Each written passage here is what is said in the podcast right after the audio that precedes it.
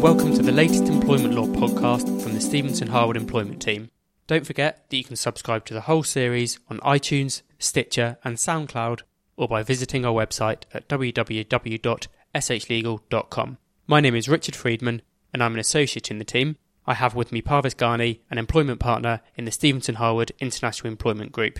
Today, we will discuss the issue of sexual harassment which has had significant press coverage following the various revelations concerning Harvey Weinstein. A recent survey conducted by Radio 5 Live found that 37% of the 2031 British adults surveyed had experienced sexual harassment at work or a place of study. Even more alarming, over half of the women surveyed, 53%, say they had experienced sexual harassment in the place of work or study. Against this background, Many commentators have argued that the current legal framework has significant shortcomings and does not offer employees the protection required. As a result, there have been calls for greater legal protection for women in the workplace, with the government's Women and Equalities Committee launching an inquiry into sexual harassment earlier this year. In this podcast, we're going to look at the following the legal definition of sexual harassment, what steps employers should take to prevent sexual harassment, the issue of vicarious liability and harassment, and the validity of non disclosure agreements or confidentiality clauses in the context of a sexual harassment claim. Parvis, let's start with the legal definition of sexual harassment. How is this defined in the law? Thanks, Richard.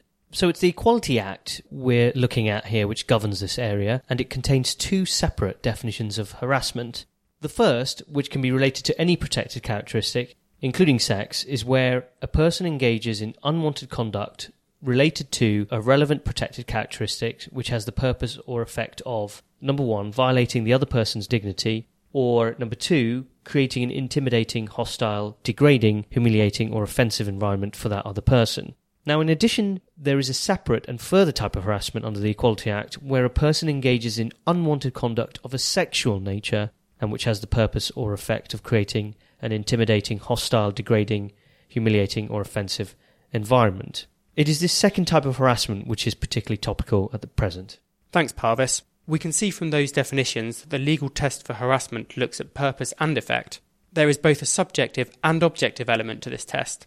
So the individual being subjected to the conduct has to feel that this has the effect of creating an intimidating, hostile, degrading, humiliating, or offensive environment for them. But it's also necessary for such conduct to be reasonably viewed as having that alleged purpose or effect. So, objectively speaking, the conduct must be seen to be having that purpose or effect. This is built into the definition to weed out cases where individuals are oversensitive to comment or conduct by colleagues. As we've mentioned, harassment of a sexual nature is very topical at present. What action would you advise employers to take to prevent harassment from taking place? So, even if there is no evidence of sexual harassment being an issue in the workplace, it is advisable for employers to take action so that it remains this way. Now, I would say there are three steps I would advise employers to take which I would regard as fairly obvious, but I think it's worth reiterating. Now, firstly, conduct training with your employees. It's an easy way to explain to employees what can constitute sexual harassment. Employees should be reminded that what they may view as banter or harmless comments may not be interpreted the same way by others. Employees should also be reminded that they can be personally liable for acts of harassment. Now, we find that this prospect of personal liability often focuses the mind.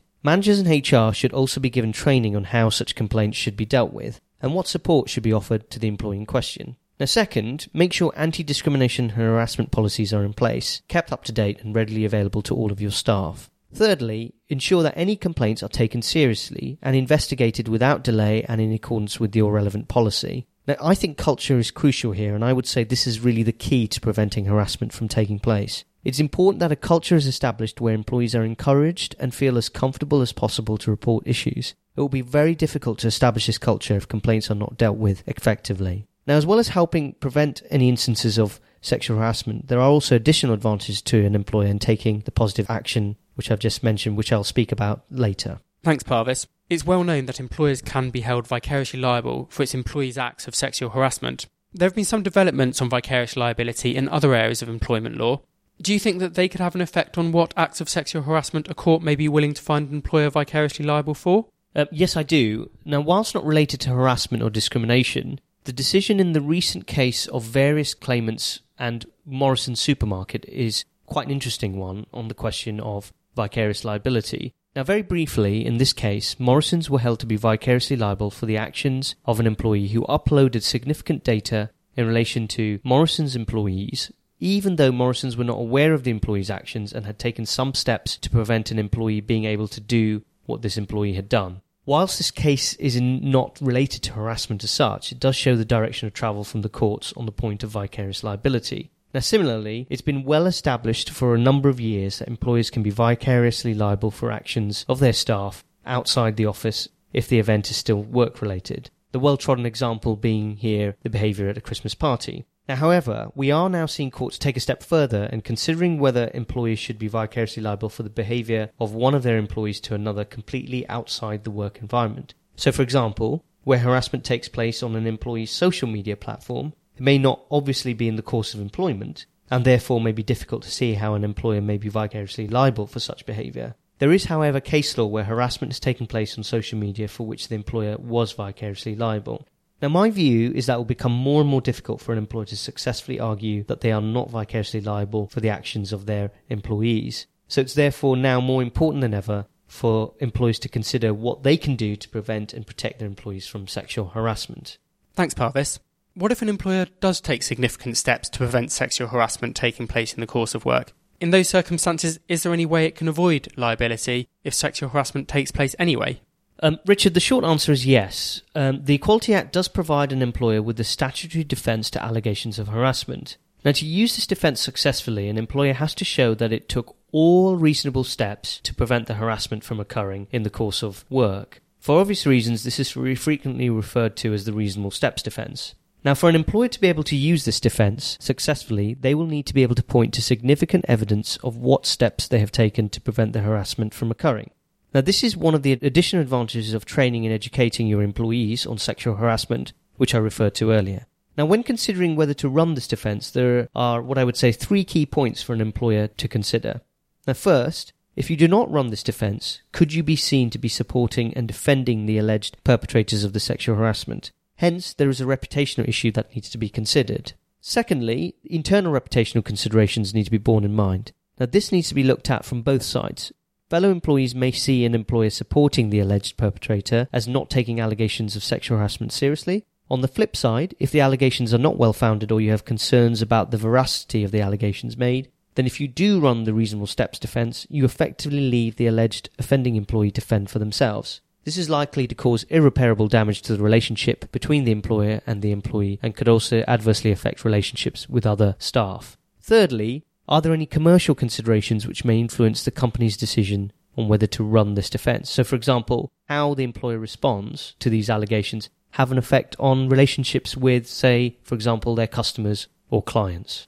Now, coming to a conclusion on these points is often tricky as there will be almost always be competing interests. So it's therefore important to take advice early when faced with an allegation of sexual harassment so that all possible scenarios and consequences are considered when making decisions in relation to such allegations. Parvis, as with all types of employment disputes, employers will often consider entering into a settlement agreement with employees who have raised complaints of sexual harassment. One advantage of this approach is the ability to include confidentiality and non disparagement provisions in the settlement agreement to avoid the details of alleged harassment being heard in court. However, a recent warning notice for solicitors from the Solicitors Regulation Authority made it clear that employers should not automatically think that they will be able to gag employees who have made such allegations. That's right, Richard. This is a very important development for all solicitors, including in house counsel. A failure to comply with the SRA's warning notice will be treated as a breach of the SRA handbook. So, what does the warning notice say? The warning notice sets out that non disclosure agreements would be improperly used if they were used as a means of preventing or seeking to impede or deter a person from reporting misconduct or a serious breach of regulatory requirements to a regulator, making a protected disclosure under whistleblowing legislation, reporting an offence to a law enforcement agency, and cooperating with a criminal investigation or prosecution. So NDAs would also be improperly used if they were used to, number one, influence the substance of the kind of report just mentioned. Number two, improperly threaten litigation or improperly influence an individual to prevent, deter, or influence a proper disclosure. Or number three, prevent someone who has entered an NDA from keeping or receiving a copy. It's common for settlement agreements to contain a carve out, making it clear that the employee is not prohibited from making a protected disclosure. What I would suggest that employers should now discuss with their solicitors when they're looking at settlement agreements as to whether this carve out should be extended to cover reporting and disclosing to regulatory bodies or law enforcement agencies and cooperation with criminal investigations and prosecutions. I think if there is a allegation of sexual harassment, which is going to be the subject of compromise or waiver in the settlement agreement, I think it is worth employers looking at this settlement agreement very carefully and discussing with their solicitors as to whether additional wording and language should be inserted so that their lawyers or their in-house counsel for that fact are not in breach of the SRA handbook. Thanks, Parvis, and thanks for listening. Don't forget that you can listen again and subscribe to the whole series on iTunes, Stitcher, and SoundCloud, or by visiting the Stephenson Harwood website.